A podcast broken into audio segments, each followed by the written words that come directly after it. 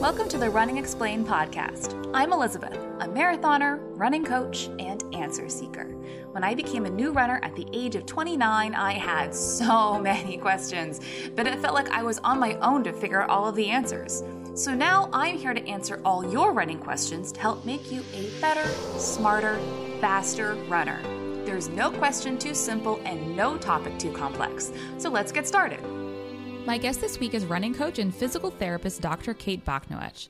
She joins the show to talk about a subject near and dear to her heart, and hopefully one that is becoming near and dear to all of our hearts too heavy lifting for runners. The running part of running training seems to get sorted pretty quickly, right? You get your training plan, you get on your way, you're happy. The strength training part seems to be a bit more complicated. How much should you be strength training? What kind of strength training is most effective? What do we mean when we talk about heavy lifting? Talking about circuit training and HIIT workouts. What is going to be most effective for you as a runner to support your training and make you a stronger, better, faster runner? Kate, welcome to the show. I'm excited to have you here. Thanks so much for having me. I'm excited to be here. So, all my guests have to answer this question because I genuinely want to know how did you become a runner and how did you become a physical therapist? Oh, this is a great question. So, I ran my first 5K when I was nine years old um, with my twin sister and my aunts, one of whom is a marathoner. So, she really kind of sparked my interest in the sport. Um, I ran all through middle school and high school, um, and it was just a really huge part of my life. You know, all of my friends from high school I met through running. Um, and I had my first experience with PT um, when, you know, I had some knee pain that brought me to a clinic um, when I was, I think I was a freshman in high school. And my physical therapist was this really amazing running specialist. He was great. Um, and it was the first thing that gave me hope that I would get back to, you know, doing what I loved, which was running um, without pain. Um, so that kind of sparked my interest in physical therapy. And I knew that that's what I wanted to do with my life from a young age. So I'm one of those lucky people. Um, and I knew that I always wanted to work with runners. Um, and, and I was lucky enough that just over a year ago, I was able to kind of go in full time on um, the running DPT business. So I can continue helping runners deal with, you know, injuries, find balance, learn how to strength train, um, and just find the joy in it. So it's been quite the journey with some, you know, ups and downs and twists and loops that I didn't necessarily expect this early in my career. Um, but yeah, that's kind of what brought me here. Nobody ever expects the twists and the loops. That's you're like, it's not just a straight line from A to B. What is this? it's so easy. and I've had a, uh, a number of physical therapists on the show, and it's something I also I, I continue to want to point out because I do, you know, ref- continually refer runners, you know, hey, you should go get that looked at by a physical therapist. That kind of just like any medical profession, you have specialties, right? So you might have physical therapists who are really good generalists and kind of can treat a little bit of everything. But runners, we are a bit of a different breed and we do need some really special, specific care sometimes. So, working with a, ther- a physical therapist who really actually knows how to work with runners, probably runner themselves, that is probably going to be the person who can provide the most specific care to a runner.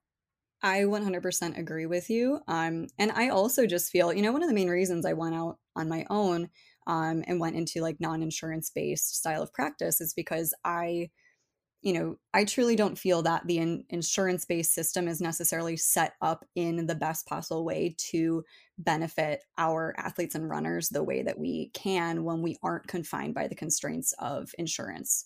Um, I could go off on a tangent on that, but I won't.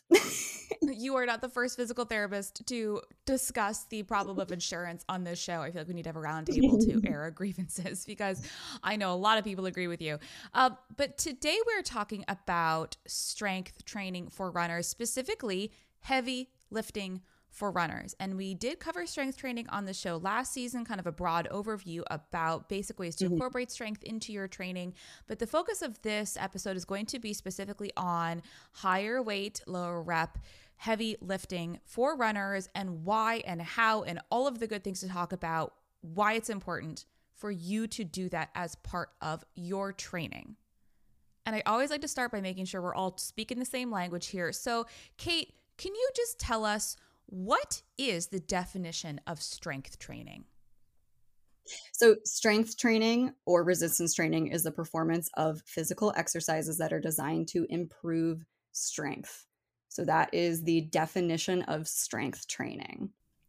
I think it's really important to point out that there is a lot of strength training that's marketed towards runners that runners tend to gravitate towards that is actually just cardio in disguise. Like it may have a strength component or strength element in it, but it's actually also cardio. And we don't necessarily want to be doing more cardio when our, we're doing our strength training. We kind of just want to be doing our strength. And especially if you're a runner who comes mm-hmm. from a fitness class world or you've come from OTF or maybe Peloton classes, like used to doing that kind of combo, that super high intensity strength style workout. But that's not necessarily what we want to be incorporating into our running specific training. Mm-hmm. Absolutely. Um, I think that, you know, when we think about this like cardio in disguise type of, you know, strength training that many runners will end up falling into, um, we think of those circuits with like a lot of fast paced movement, little rest, maybe a lot of jumping, mostly body weight or lightweight, and just lots of reps. Um, there's not much focus on, you know, the load that you're lifting or any clear path to progression, um, which is the secret sauce to getting stronger um, the main focus on these types of workouts tend to be, you know, just getting your heart rate really high and burning a lot of calories. You're going to feel sweaty and tired, so it must have been a good workout, right? If your main goal out of the workout was to burn calories and get your heart rate up, then yeah, it was a good workout. But if your goal is to get stronger and work on strength training, then there's a better option. Um, that's not to say that you can't get you know stronger with those types of workouts you can but it's not the most effective option or the most effective use of your time the counterpoint when I when I point this out as well is that well, isn't it better than doing nothing? And possibly, um, if you can handle doing that much higher intensity work, I know those circuit style sessions tend to be a bit longer. Because here's the kicker about proper strength training: is you don't actually necessarily need to do as much of it or nearly as much of it as you think you do in order to make it effective for strength training so true. I mean, you don't need to be, you know, spending hours in the gym every day to get your strength training benefits. Most of my runners who are in season are only lifting twice a week. The other thing that tends to throw runners, especially ones who are used to using heart rate as a metric in their training, is that your heart rate nece- shouldn't necessarily be super high. Like the goal of strength training is not to mm. get your heart rate up. That's cardio. This is something different. You can get an effective workout even if your heart rate doesn't get very high. Absolutely not. No, you're you're certainly correct. And it's not even really something that I focus on when going through a strength training program. I'm not really looking at what my heart rate is during that, you know, session because that's not the goal of the session. I think that it's important to kind of touch on like when strength training and circuit training you know when your strength training can kind of turn into circuits training um, and i wanted to mention that i actually looked this up like the history of circuit training because i was kind of interested in it and it was developed in the 50s as a way to you know get cardiovascular and muscular strength benefits through one method. But in reality just like you mentioned before it's actually more beneficial to focus on one of those aspects at a time. And we get enough cardio in our weeks as runners so why were we seeking it out in our strength training too? Um, you know, the overall goal of our strength training should be to get stronger. And we should be doing the thing that is the most effective in achieving that goal. Not saying that all circuit training is bad, but if there is a better option when it comes to our goals, we're probably better off choosing that option. Something that you've mentioned that we are definitely going to discuss in more detail is this concept of progressive overload. Because mm, it's yes. so cool and it's so foundational. But something I want to briefly talk about before we move on is HIIT. Yes high intensity interval training, HIIT workouts. HIIT is super buzzwordy. Everybody says, like, I'm doing a HIIT this or a HIIT that. You probably aren't actually doing real HIIT. Real HIIT is not a 45 minute circuit style strength workout. Real HIIT is like the hardest you can possibly go for a very specific short, short period of time. Like I might puke maximal yeah. effort on this workout. That is HIIT. Yeah, that's that's a great point. You're so right. Most people use the term HIIT interchangeably with just like interval or circuit training. Um, but true HIIT is max effort bouts of work typically done in like 20 second sessions with a two to one or three to one rest to work ratio. So you might be doing 20 seconds of intense bout of exercise and 40 seconds of rest um, and just going through and repeating that um, for the designated number of times. So that can be done with like cardio machines or like running, or also with different, you know, exercising moves like squats, burpees, different things like that. Um, HIIT is very effective in calorie burning and it can improve athletic performance. I ne- don't necessarily have a problem with HIIT, um, and it can certainly play a role, but it's not, again, it's just not as effective. And the meat and potatoes of your strength training as a runner should be, well, strength training. And like HIIT is you can you can do HIIT in your running. You can do sprint interval training, which is basically HIIT while running, but nobody would mistake that for being a strength training workout, right? So I think it's really important that when we're it's easy to get confused, right? You're not alone. But it's also important let's like step back and say, well, what is the what am I trying to accomplish here? What is the purpose of this workout? Am I doing something that is going to move me towards that specific goal? And I think that's what it all comes down to as well is what are your goals? What is your purpose? If you're someone who whose major goal is, you know, say maybe fat loss, then HIIT would be your better option. But if you're a runner who's looking to improve, decrease your injury risk and improve your performance, it might not be the best option for you. The other thing I think is confusing is that, you know, everybody wants to know how I can do more for longer endurance runners right? How can i increase my stamina? I hate that word. Please don't use that word with me. It's not even a real science word. Um, mm. how do hmm. i increase my endurance? How do i get better at doing this thing holding this thing? And actually what we want to do when we increase our endurance is not necessarily to do more harder work but to do more lower intensity work. And that's like an, a, um, a tough concept for some people. Absolutely. To to achieve specific training goals we have to do specific things in our training that achieves those goals. And I think that there's some misunderstandings about what things allow us to achieve those specific goals. What are some of the most common I want to say errors, but when um, when a, a, new client, a runner describes the strength training that they're doing, what are the things you most often see them include or doing, and that you think there is a better way that you can be doing this? Yeah.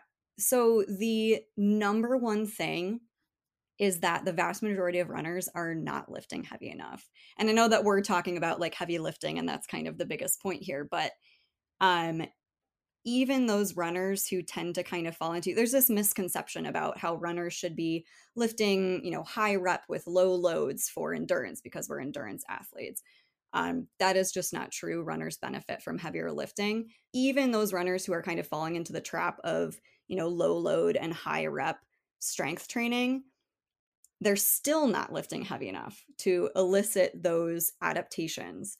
Um, when I say lifting heavy, it's all relative. I absolutely do not mean that if you are currently, you know, using body weight for all your strength training that you should walk into a gym and load up two plates on the bar and just like bang out some squats. That's not what I'm saying. Um, it's all relative for you and your abilities. Research just says that high load, low rep is more effective for maximizing strength adaptations. And you know, just baseline, if you're not lifting heavy enough to relative to your body's current capacity, the stimulus you're providing isn't enough to reach the threshold for those adaptations to occur, occur for you to get stronger. So we have to provide enough stimulus, enough load or intensity to elicit the desired outcome. So that's usually the biggest thing that I see is runners are like, yeah, I'm strength training, but they've maybe, you know, they're maybe lifting a lot lighter relative to their abilities or they haven't necessarily increased you know the load of what they're doing over time as they get stronger. I used to think because i mean it it sounded like it made sense is that it didn't really matter the distribution of weight and repetitions as long as like the total matched up right? So that a lower rep higher weight set would be equivalent mm-hmm. to a higher rep, lower weight set. Like I thought that that was the same mm-hmm. thing. Um, and that is not true. That is absolutely not true. Low weight, high rep is not the same as high weight, low rep exercise, strength training. Yep. I think that many of us who like initially go into strength training fall into, you know, a little bit of that trap. Um, and that's not to say that you can't get stronger doing like low load, high reps. You can, but it's just not the most effective way. And honestly, doing it that way, um, this is kind of a tangent, but um, that actually makes you like more sore. It's harder to recover from. So, like doing like so much higher volume in order to get those, you know, strength adaptations. But yeah, so that's really the biggest thing that I see with runners um, when it comes to strength training. Now, to be fair, some of this could be an access issue. It's kind of hard to find heavy things to lift sometimes.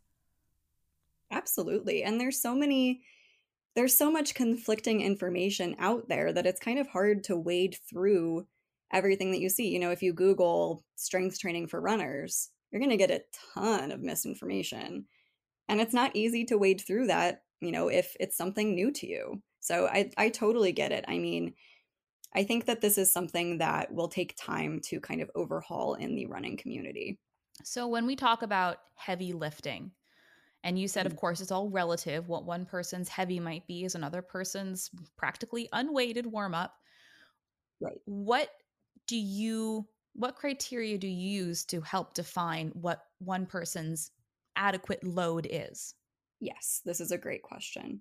So I use a system, I use reps in reserve and rate of perceived exertion. Um, so it's important, we know that it's important to make sure that we're lifting heavy enough for those strength adaptations to occur, right? Because if you're just pres- prescribing exercises with sets and reps, but not giving anybody any more info on how it's supposed to feel, how do we know that it's effectively challenging them strength wise, right? So this system that I use is all, you know, perceived effort based. But looking at, I'm sure you're familiar with the rate of perceived exertion 10 point scale, RPE, um, that's used for cardio. But it's kind of arbitrary to ask someone after like a set of exercises, um, hey, on a scale of one to 10, how hard was that? Like, what does that even mean? I don't know. Um, but we can take that 10 point perceived exertion scale and use reps in reserve in conjunction. And reps in reserve is how many reps you have left in the tank at the end of a set. So it's a lot easier to ask someone, hey, you just did eight squats with 30 pounds. How many more squats do you feel like you could have done with that weight before you would have failed or had to stop? Than asking, you know, on a scale of one to 10, how hard was this? So your reps in reserve is how many reps you have left in the tank at the end of that set. So say you did the that set of eight squats at 30 pounds, and I ask you how many reps do you feel like you had left in the tank, and you say five plus more, but I've prescribed two reps in reserve, you want to increase that load. This is a very tricky concept and it's a lot to kind of take in and it takes a while to get used to and learn and really feel what that proximity to failure feels like. But I really like using this system, especially with my runners, because it's all you know perceived effort base um, so you know i'm not giving you prescribing you a specific weight to lift and then maybe if you're feeling a little bit off that day you're doing too much intensity for what you can handle that is a system i use for my runners um, to make sure that we are in that proper intensity zone so that we're getting those strength adaptations Conversely, that same exercise, eight reps at 30 pounds, like if you can't even get to eight reps, that weight's probably too heavy for the purpose of that specific exercise. Absolutely. Absolutely. And I tend to prescribe um, anywhere from like one to four reps in reserve, depending on your experience level, where you are in your season, um, different things like that. I often am not having my runners lift like maximally, like zero reps in reserve. There's a lot more research coming out that we can train like with a proximity to failure and still have effective gains and you know some research actually shows it's more effective than continually maxing maxing out. Um but yeah it is it is something that is tricky um tricky to implement because you know it takes some time to learn how that feels. Just like running everybody learning to do anything by effort is a skill um, that just is refined over time. So while we might, just like in running, we might use things mm-hmm. like, you know, pace and heart rate and uh, power if you're using a power meter, you know, we have a general idea of our abilities, but it's always going to be effort that guides us, that rate of perceived exertion, like what it actually feels like. And lifting is no different. It's just if you don't, if you don't get it immediately, like it's okay because it is a skill that you have to develop over time. Exactly. Yes. For runners who are used to doing like super high rep, low or no weight exercise. They're like used to doing 50 or 100 of something. Um, this concept of yes. low rep might be a little like when we're talking about low, medium, and high rep strength training in the concept of like actual strength training, like heavier lifting, what are those rep ranges that we're looking at? Like, we're never going to do 75 of something, right? yes, yes. Um, and it honestly, it really depends on what reference you look at. Like some references give, you know, minor differences between, you know, rep ranges or set ranges for like strength versus hypertrophy versus endurance or whatever. Um, I typically like to err on three to five sets of three to 12 reps um, using a load that brings you within one to four reps shy of failure. Um, you know, depending on your reference, once you get up into like the eight to 12 rep range, you're, you know, going into more hypertrophy, um, still gaining strength benefits at that point. With my runners, I tend to prescribe within the six to 12 rep range. Um, but yeah, it can be, it can look very different to to runners who are potentially just looking at you know high volume and transitioning to a different style. I'm thinking like I'm supposed to do. What do you mean six to eight? That's it. That's it. Mm-hmm. Yeah. Well, it's supposed and, to be heavy. and then and then the biggest sticking point is the amount of rest between each set. Yeah. Because we should be taking one to three minutes between our sets to recover. Runners often are like, well, I want to keep my heart rate up. I want to keep going. Like, let's move this along. And that rest recovery period is so important. And that is often one of the pieces of this that is the newest to people who are used to that like circuit style where there's such little rest. It feels like you're doing something wrong when you just kind of yes. stand there. yes, and it's funny though because it does feel wrong, but if you like look around for a little bit, all the people in the gym who are like experienced, they spend most of their time just like sitting and looking at their phone because they're resting. Or just like kind of wandering around, like yeah, getting some water, staring at the ceiling. Yep, absolutely. Looking at reels on Instagram, you know. Why do we need that rest? Why is that rest so important? Well, you know, our our goal is, you know, strength here, right? Our goal isn't to keep our heart rate up and and you know, challenge our cardiorespiratory system. So we want to make sure that we're recovering in between our sets so that we are able to achieve the intensity, the desired intensity that, that we want out of that set. So we don't want to be fatiguing ourselves um, throughout that workout. So, implementing that amount of rest time for those physiological systems that we're challenging is important. You've mentioned hypertrophy a couple times, and for people who don't know what that means, can you explain what that is and and why it's not always the goal of strength training, but it can be? Yeah, so hypertrophy is really just like increasing muscle size, like cross sectional area of the muscle um, often when you get into like a higher range of reps, um, not quite as much in endurance, but a little bit more than strength, we get more of those hypertrophy benefits. So that's a lot what you see with, you know, like bodybuilding, um, those types of workouts. Um, but it's, you know, to actually gain muscle mass and build hypertrophy, um, it takes a lot more volume in the gym than many runners just lifting twice a week are going to get. That's not to say that you're not going to like get more defined muscles and your muscles might grow, but it's often not the main goal of our workouts when we're, you know, focusing more on strength. Um, and not only does that, you know, require more volume, but it also requires a lot more food. Um, and with the amount, you know, of running and cardio that runners do, we often won't see it's really hard for runners to like bulk up um, so, you know, that's kind of hypertrophy is kind of just increasing like muscle size, but as you said, it's not necessarily the main goal. I've actually, I mean, that's that's a something I've heard about people who don't want to strength train because they don't want to get too bulky or they don't want to get too big because it will interfere with their running. And kind of to your point, yes, there are some people who can naturally build muscle mass more easily than others, but do you know how hard it is to gain that much muscle? oh my gosh. Yes. Anytime I hear that, I'm like, such disrespect to the bodybuilding community. Like people do not understand. It does not happen on accident. You just you don't just walk into a gym and then a year later you're like the rock. super huge. Yeah. Exactly. It it takes so much more than just weightlifting to get to that point. And I hear that a lot too, you know, oh, I don't want to get too bulky or you hear it from women like I don't want to look manly. Um and it's just those types of things don't happen. Like you don't get bulky unless you're trying to get bulky. Something else uh, people have asked me about strength training is that if I'm running hills, isn't that enough strength training?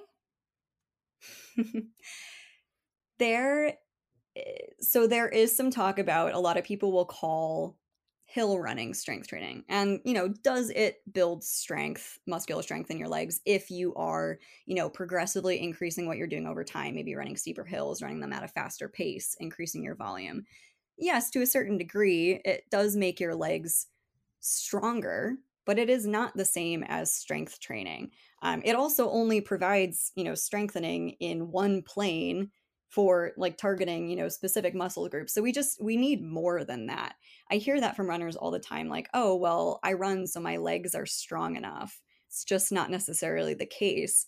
Um, and when it comes to you know injury prevention it is all about you know improving the capacity of your tissues to tolerate more. Um, strength training is something that that brings that to the table and allows you to do more in your running but yeah, I definitely hear that all the time of like, well, isn't hill hill training enough? And and I say I don't necessarily agree with that. Yeah, I mean, if all we needed were hills, nobody would get injured, right? Just exactly. We'd be fine.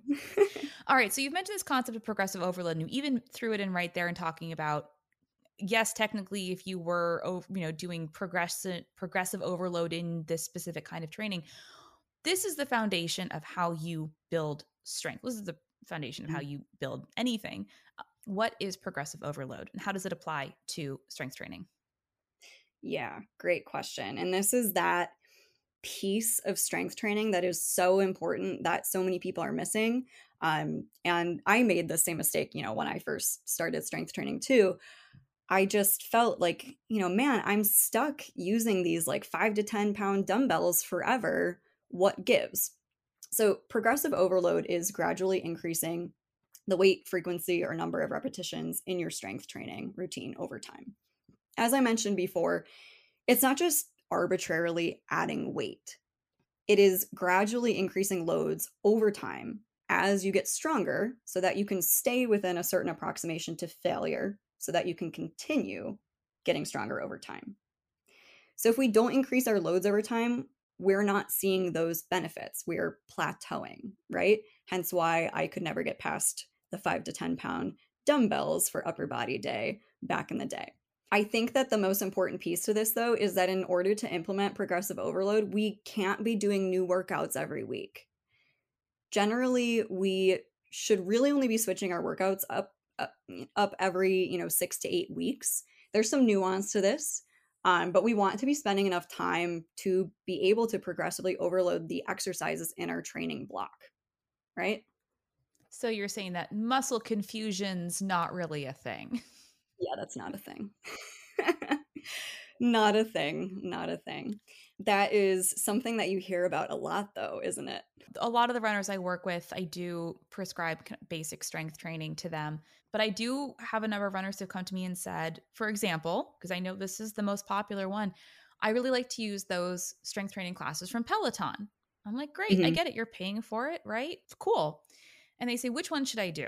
And I say, look for ones that contain squats, deadlifts, lunges, and just kind of do that same class over and over and over again because things like Peloton, you know, I'm I have the treadmill and I have the bike. Like I'm not anti Peloton, right? But mm-hmm. places, you know, things like Peloton and, and Tonal and all these other fitness content providers are content creators first and foremost. You mm-hmm. don't need to do a different workout every single day or every single week. In fact, you might be not getting benefits if you are doing that. Absolutely. 100%. How can we expect to improve and grow in a movement if we're not repeatedly doing that movement?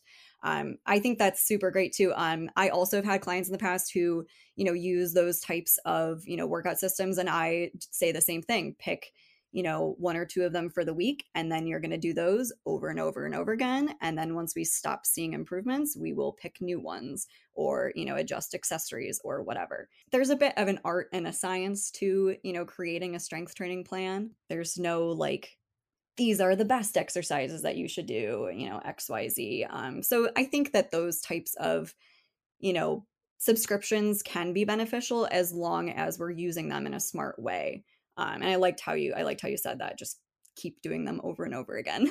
I think that's something that, that maybe confuses some people when they start working with a coach, somebody like you or like me, and that the weekly structure, what they're doing in any given week, doesn't really change that much from week to week. Like, I'm not here to like shake it up every single day, right? You're going to be doing a lot of the same stuff over and over and over again because that's how we get better at that stuff. We have to just keep repeating it as part of our training. And I think an important piece about progressive over- overload too that I didn't mention is that it's not necessarily that your workouts are getting harder over time you are getting stronger. So you are requiring a higher level of stimulus to get that same result that you were previously able to achieve with a lower stimulus. So for somebody who is following their own strength training program and they they're thinking, "All right, I'm going to try this progressive overload thing. I have my two workouts a week. Um, I am in the gym. I have access to weights, and I'm going to try to do this on my own what are the signals they should be looking for and when it is time to level up to increase the load Correct. we're gonna we'll go into a little bit nuanced here um i tend to prescribe rep ranges for my runners for um their exercises so i might prescribe a set of six to eight goblet squats um and a general rule of thumb that i usually will tell my runners is you know once you can do all the sets at the maximum amount of reps that I've prescribed to you. So, say you get to the point where, okay, the first week, the first couple weeks, I can only do, you know, six reps at 30 pounds. And then, you know, maybe next week I do, you know, two of my sets at six reps with 30 pounds. But then my third set, I feel like I can maybe do seven or eight with that same weight, right? As you get stronger gradually, you may increase that, you know, rep. I typically will tell them once you get to the point where you can do, you know, those three sets at that max rep range at eight with that weight, then it's time to increase and see how many you can do with that weight. Um, so that's bringing you back lower down into that rep range. Um, so that's one way to do it. I like to use that because it gives people a little bit of wiggle room. Um, but generally, if you're, you know, doing your set and you get to the end and you feel like you can do way more reps than what is prescribed in your reps and reserve, um, like that example before, if you do those eight squats and you're like, yeah, I probably could have done five plus more, then it's time to increase that that load. Of course, there are going to be huge it depends factors here. By how much are we looking to increase when we do increase weight? Yeah, so I mean, it's not like a massive increase. That's where like kind of the art and science kind of comes in. So often I'll just have them um, you know, go up to either whatever the next dumbbell is, or if we're using like plates, we might just use those like little two and a half plates. Um, it is gradual increase. It's not like you're going from, you know, like 40 pound squats to, you know, 100 pound squats in a matter of a week or two. Um, also there's a lot of nuance in this you know depending on your experience level and your training age you're going to make a lot bigger jumps in improvements when you are you know newer to this as you start to improve. Um, people who are a little bit more experienced won't see you know that quick of change over time. Um, but it's all just about you know checking in with your body and just you know considering your effort level and and really beginning to explore and learn those proximity to failure. And that comes with experience. And that's a really similar experience that a lot of runners have when they're new runners. And it feels like every single time they go for a run, they're running like their new fastest mile because they mm-hmm. are they're improving so rapidly because they have so much improvement to make. As you get fitter, we all know those like mid-run PRs stop happening. yeah, and you might be going, you know, up and up and up and up and weight and then you just plateau and oftentimes when we plateau like that that is what tells me okay it's time to maybe switch up our you know main lifts or you know change up our sets and reps to try something different. Um but yeah absolutely it, it is very similar to you know when you first start in running or any sport um you're going to you're going to make improvements a lot quicker um in the beginning one of the other big questions about strength training I get is after we figure out what to do, when to do it, when to fit strength training into your week as a runner. Um, do you have any guidance on like when they when we should or should not place our strength training throughout the week? And you know, I give my general guidance to runners like, you know, don't lift your lower body the day before a speed workout or a long run. But Mm-hmm. beyond that, you know, it kind of seems to be, uh, well, it really does depend on a lot of other factors. Mm-hmm. And I, people don't really like to hear that it depends uh, in the context of their training so much. Yeah, that's a great question. So one thing that I will often do for my runners when we are, you know, in season where we have quality sessions or speed work in our running schedule that, you know, obviously our biggest goal is our running goal. So that's what we're focused on. Um, when that is the case, we want the strength training plan to reflect that. So oftentimes I will even recommend doing your lift on the same day as your speed work session. Um, and people will call this like keeping your hard days hard this just opens up your schedule for you know more active recovery days or you know full rest days as opposed to you know if you're someone running five days a week and lifting twice a week if you do them all on opposite days you're not going to get any rest um, so being strategic about where you're placing it and and like you said like not doing you know a heavy leg day the day before a quality session or the day before a long run um, but that's something that I will often have my runners do when they are, you know, training for a specific race to opt for, you know, more opportunity for recovery. We've talked a bit about, you know, being in season. And I think that what a lot of people don't realize is that just like your training year is periodized and arranged in a certain way to kind of ebb and flow and reflect different uh, goals of the immediate training period you're in, race specific, off season, base building, your strength training should also be doing that, right?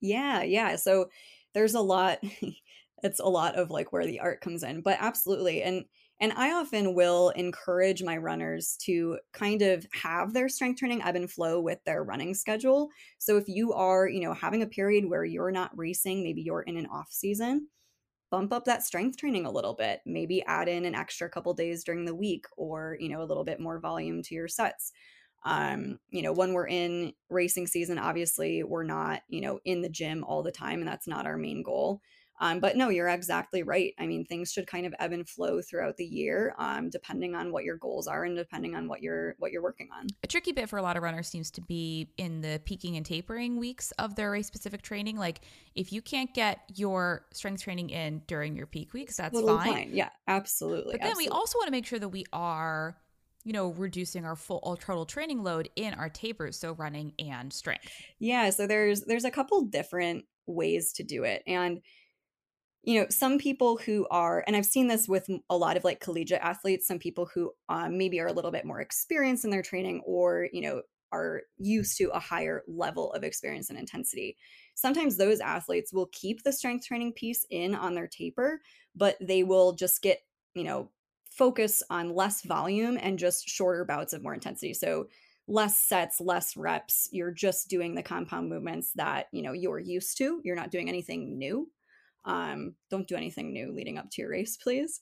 Um, the other way of doing it, and this is kind of tends to be how I do it with my runners, is as we're tapering, we just start, you know, either shortening the workouts or decreasing the number of workouts we're doing in the week until we're not doing any in that week leading up to the race. Um, so it really kind of depends on your level of experience um, and you know training training intensity. There's a couple different ways that you can do it, but there's absolutely nothing wrong with just you know taking a week off of your strength training. You're not going to lose your gains. Yeah, that's another cool thing about strength training. And again, one of the things people really get concerned about is fitness loss, taking a day off. Am I going to lose all my fitness? Um, your strength gains, the residual gains from your strength training, are fairly long lasting. You can you can do a strength training session, and then like a couple weeks later, you will still be experiencing or still have benefits from that single session. Yes, absolutely. So I believe that it's they say it takes around two weeks to start seeing you know the effects of detraining. Um, so yeah, you're absolutely right. I think, and I think that a lot of people get you know rack up a lot of guilt on themselves when like oh man i i missed my one of my lifts this week or i missed like a whole week of of strength training this week um and it's it's in the grand scheme of things it's really not the end of the world understanding that of course building a strength program is an art and a science there are things that we know movements exercises are going to be more beneficial for runners what are the things that runners should focus on those exercises or movements in their strength training Yeah, so you definitely want to be focusing on, you know, foundational movement patterns, obviously. So, like squat, hinge, so like deadlift, hip thrust, um, lunge, push, press, different things like push, pull, different things like that. Um, but we also want to be incorporating things that make it running specific. So, a lot of that is looking at, you know, different single leg variations, you know, different single limb variations, um, focusing on different movement patterns and muscle groups that are important for runners um, you know, different things like that. So I often will include a lot of those single leg um, variations for runners because running is a single leg sport. Going back to that running is not strength training thing, I think a lot of runners will be shocked at how weak their single leg strength act actually is.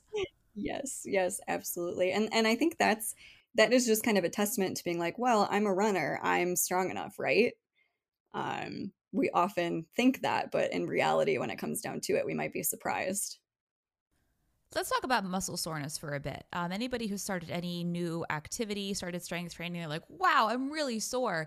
Um, that that is normal, but we also want to make sure that we're not like so sore that we can't do our running. Right? I'm like, I never want you to be so sore from lifting that you cannot do your run. Um, but also, soreness itself is not the marker of a successful workout. Just because you were sore when you started strength training does not mean that you should continue to be sore every single time you lift or that chasing that muscle soreness is means that you received an effective workout. That is that's not the hallmark of a good workout. Muscle soreness um you know, in itself is normal, something that we normally experience. Something that people will end up experiencing that we want to avoid is, you know, called delayed onset muscle soreness or DOMS, um, which could like actually represent like, you know, damage or or whatever. Um, but soreness is going to happen, especially when you start like a new training block. This is something that I talk to my athletes about when we start a new strength training block. And we're never starting a new strength training block like right before a race, um, right? Um, basically, the general gist is do new stuff, get sore. Um, your body is adjusting to a new training style and adapting to you know something new that you're doing that should improve as we work through the training block as you adjust to the style of training you shouldn't really be seeing those same levels of soreness after every time you do that workout. It should improve as you go. Um, going by how sore you are the next day to see if your workout was quote effective that it doesn't tell you anything at all it could be a sign that you're doing too much or that you're not recovering in the right way. I know we tend to try to fit in all the things. Like, I want to do all of the running and also all of the strength training and also all of the other things in my life at the same time. Um, but being mildly sore every now and then is way different from feeling like debilitatingly sore or even in like pain routinely or really any time after a run or a strength training session. Absolutely. And if you're experiencing discomfort that is, you know, preventing you from doing your normal, you know, weekly activities, your normal runs, or even just like your normal activities of daily living and work, then you're probably overdoing it, right? And that is telling us that we should be changing something in your plan if you're not adapting to it over time. It's one thing to say, like, okay, I'm sore like the first, you know, couple times I do these workouts and then I'm adapting to them and, you know, I'm doing well. It's another thing entirely to just be constantly sore unable to participate in the things that you want to do, preventing you from, you know, doing your training plan. That would tell me that we're doing something wrong. I was taught about strength training that it was going to be more effective for runners to use things like free weights, dumbbells, barbells, etc., over weight machines because it will help with the stability and other mm-hmm. things required in our running. So, is that true? Should we be avoiding weight machines? That's a great question. I think that oftentimes weight machines get like demonized and people always say like, "Oh, free weights are, you know, always the better option." I don't necessarily agree that, you know, we should never be using the weight machines, but I often will have my runners do most of their moves using free weights. Um, it just it challenges a little bit more, you know, especially when we're looking at you know exercises in you know single leg or single arm we're recruiting more core we're stabilizing as opposed to having a machine that is helping us stabilize to isolate a certain movement pattern um, so i'm not saying that like one is better than the other i think it's you know okay to have a mix but I tend to err on the side of, you know, typically using more free weights. And also that tends to be more accessible to people because sometimes they, you know, end end up having them at home um, to use versus, you know, going into a gym setting going back to that access issue, like I know that it can be hard to find things that are heavy enough to lift. I have to say, some of the best deals I've found are actually at TJ Maxx. You can get 20 pound kettlebells there for like 20 bucks, which is super cheap. Whoa, really? Of course, you have to go into the men's section to find them, but yes. that whoa, that is really really cheap when it comes to weights. Um, another option too um, is you know purchasing a set of adjustable dumbbells. Um, they are fairly pricey, but if you plan to, you know, continue strength training over time at home and don't want to buy, you know, every set of weight at every um, weight there is, then that's also an option too. Kind of pivoting a little bit, something I wanted to ask about, you know, social media is great for a lot of things, but I do find that, you know, even, even as a professional in this space, um, that the bodybuilding, weightlifting community is a pretty harsh place to be sometimes because they can be so critical about things like form and always pointing out that you're like squatting wrong and kind of it's kind of hard to learn um that way. Yes, I think there's so so many people, you know, will claim that doing exercises with poor form will get you hurt. Okay. And I say there's no such thing as like a bad exercise, just bad like prescription, like, you know, maybe doing too much in a position that your body isn't used to doing. Um, that doesn't necessarily mean that's wrong, but these different like variations like get demonized so much. Like if you're, you know, say someone's like max squatting and their knees go out just a little bit, someone might call that dysfunctional, right? Or say that they, you know, are going to get hurt. And I kind of err on the side more of I don't know if you've heard like the concept of movement optimism floating around social media. Um, you know, it's kind of the idea that we shouldn't be, you know, focusing on everything looking perfect and being pretty perfect form before we're progressing. While I think it's important to have the movement patterns down so that we are doing the exercises efficiently, that is important. But, you know, perfect form on every single rep that you do for every single set is not realistic in reality. And this is this is just like running form where you know you can have good form for your body shape proportions bone lengths like we're all shaped differently. Just because it looks different doesn't mean that it's wrong. Yes. This this is something that i actually recently have been working on in myself. So i'm someone who has um, a shorter torso and really long femurs so barbell back squatting is very hard for me, just anthropometrically, because because of my torso length relative to my femurs, I have to have a lot deeper, you know, hip flexion um, to be able to get into that position, and I just don't have it. That doesn't necessarily mean that there's anything wrong with me, that I'm doing something wrong, that my form is bad um, you know, someone might look at that back squat form and say, you're leaning forward too far. But like you said, we are all built differently. Um, so, you know, I think it's important to recognize those different nuances as well. You know, if something, I think that we're so used to pushing past discomfort that sometimes we do things that we genuinely shouldn't be doing that cause us pain. Like, don't do exercises that genuinely feel physically uncomfortable to perform. like don't do things that your body can't do comfortably. yeah, so I think I think that just comes down to like okay, that's a situation in which we might look at like okay, what does your hand placement look like? Are there any like little tweaks that we can make to make this more efficient or make this more comfortable for you? Um there's always like little tweaks that we can kind of go in and do. It's not abnormal to like feel discomfort when you're like heavy lifting, but there's a difference between discomfort and pain. Um, and I think that that's important, an important distinction. Going back to that, you know, periodization of our strength training, um, it used to be that we used we used to be told this is what I was originally told. We know this is not true that you could not get stronger and faster. Like you could not become a better runner and become stronger with strength training simultaneously. That's not true. We know that you can do them both together effectively. However, you cannot train to your peak performance in more than one thing. Like you cannot simultaneously chase your marathon PR and your max squat PR. Like you those those two things cannot be chased simultaneously. You got to pick one and and chase them one after the other. Yes, I completely agree. I mean, peaking in training is all about your training specificity, right? So it depends on what your specific training goals are. You cannot tra- train in a way that will best improve your endurance and also best improve your maximal strength at the same time.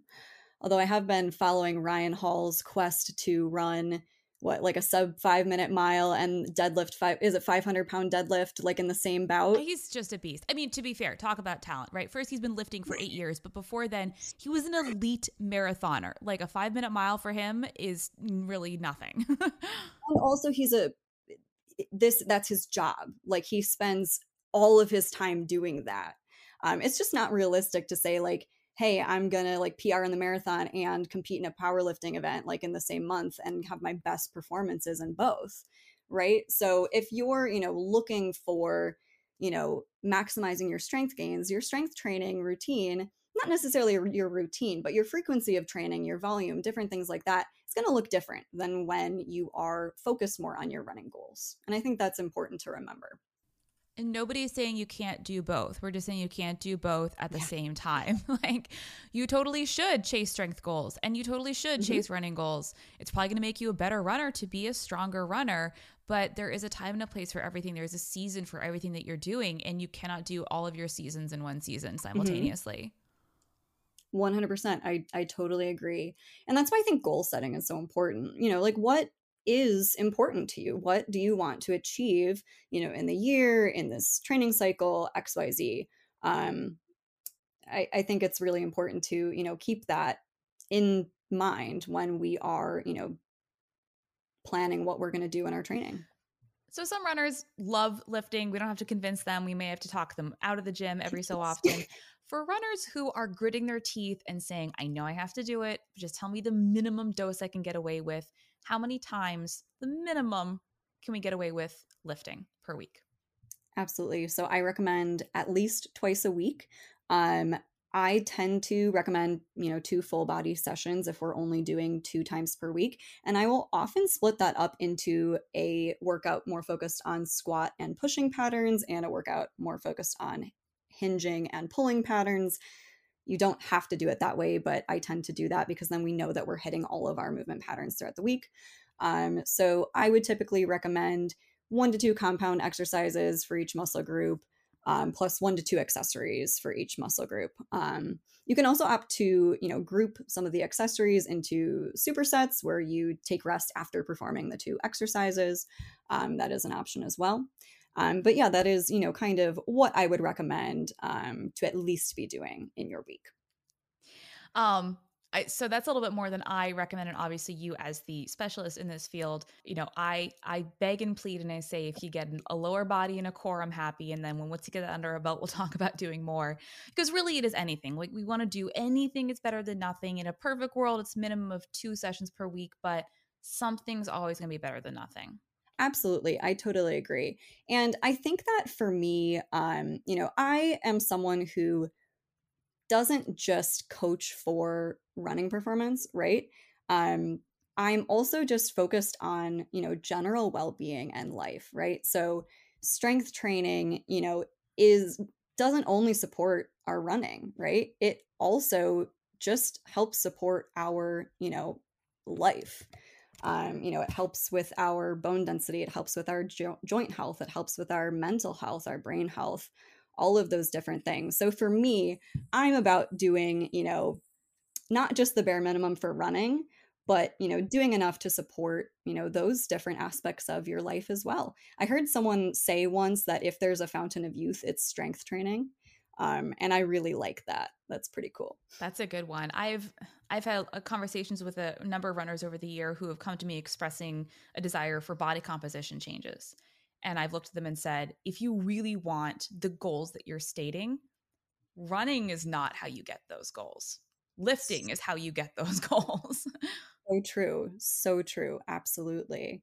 Um, running really isn't endurance running isn't really an efficient way to lose weight No, especially not. We so the time investment we talked about, you know, you're saying you'd love to see people two days a week, but we're not talking about multi-hour sessions here. Like how how long realistically might those sessions take? About 30 minutes. That's so That's little time.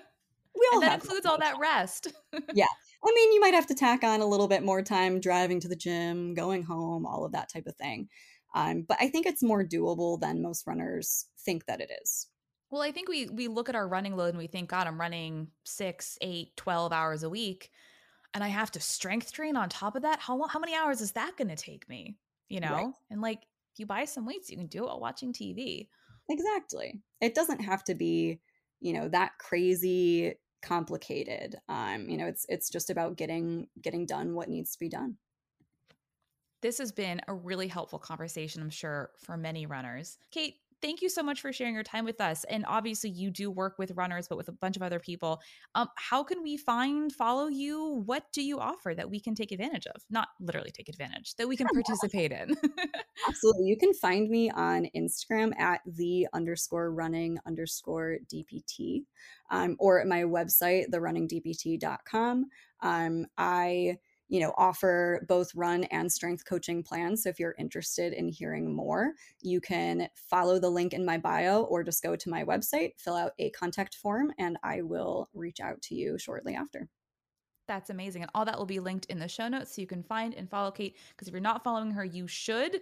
Um, she's putting out really useful, valuable content that I think all of us can benefit from. So thank you so much for being here today. Thank you, Elizabeth. It was super fun. I hope you've enjoyed this episode. Don't forget you can always find and follow me on Instagram at Running Explained. And if you're looking for a coach or a training plan, check me out. Visit my website, runningexplained.co. That's runningexplained.co. See you next time. This content is not intended to be a substitute for professional medical advice, diagnosis, or treatment. Always seek the advice of your physician or other qualified health provider with any questions you have regarding a medical condition.